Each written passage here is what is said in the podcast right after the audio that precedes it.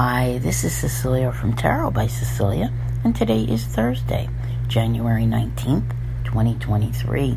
The tarot card for today is the High Priestess, and this one comes to us from a recently released deck by artist James R. Eads, which is called the Green Glyphs Tarot.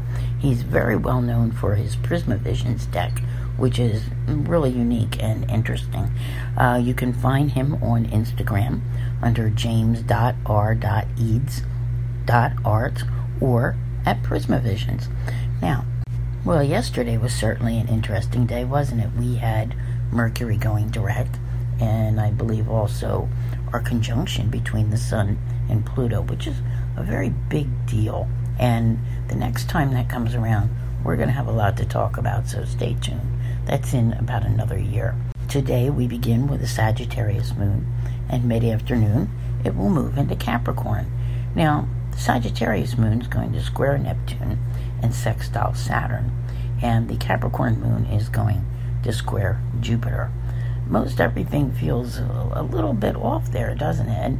You know, I got to tell you, especially everybody, my day starts with people sending me the messages Happy Mercury Direct Day.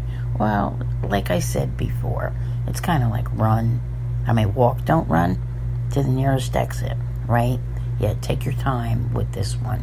And we always talk about the high priestess like she's the all seeing, the all knowing. But really, right now, can you see? Can you tell? I mean, the confusion of Mercury retrograde is still there. You will slowly begin to work out those kinks over the next couple of weeks. But I honestly, the position that we're in right now, we've got one more planet to go, and that's Uranus on the 22nd. So we've got three more days. This is a very eventful week. You notice things going on around you and in the news, all of the, you know, catastrophic weather that we're having. The, you know, Uranus is very heavily involved in a great deal of that. It's not totally to blame, but it is involved. But what I'm feeling with this card today is the shoulda, coulda, wouldas. You know, like the hindsight is 2020. I wish I had done this. I wish I had done that. I, I knew that, and I didn't do that. That kind of thing. You know, like those those V8 moments where you're smacking yourself in the head. And I just don't want anyone to get too, you know, overly you know, like blaming yourself for anything because what we've just come through and we're not out of it yet is some really intense energy that's been going on for how many months now. And it's been very difficult for most of you. Everywhere I look, it, it's been that way. But you are being spurred on by that Sun Pluto conjunction, which is in the sign of Capricorn, wanting you to, you know, know more, to dig deeper, you know, make those changes and to transform. I think the time is coming.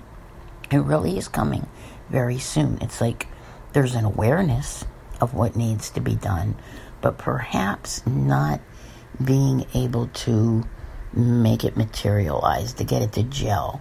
You know, even even working on a plan just doesn't seem to be ready quite yet.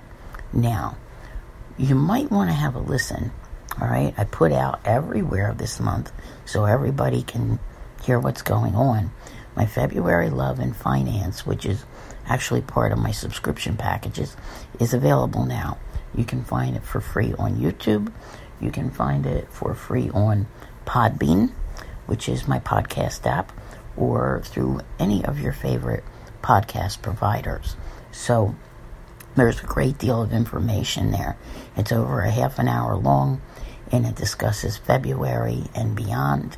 And it will really, I think, help you immensely because where you're at right now, that unknown like we have with, you know, the high priestess wanting to see beyond the veil. Hmm. But can we?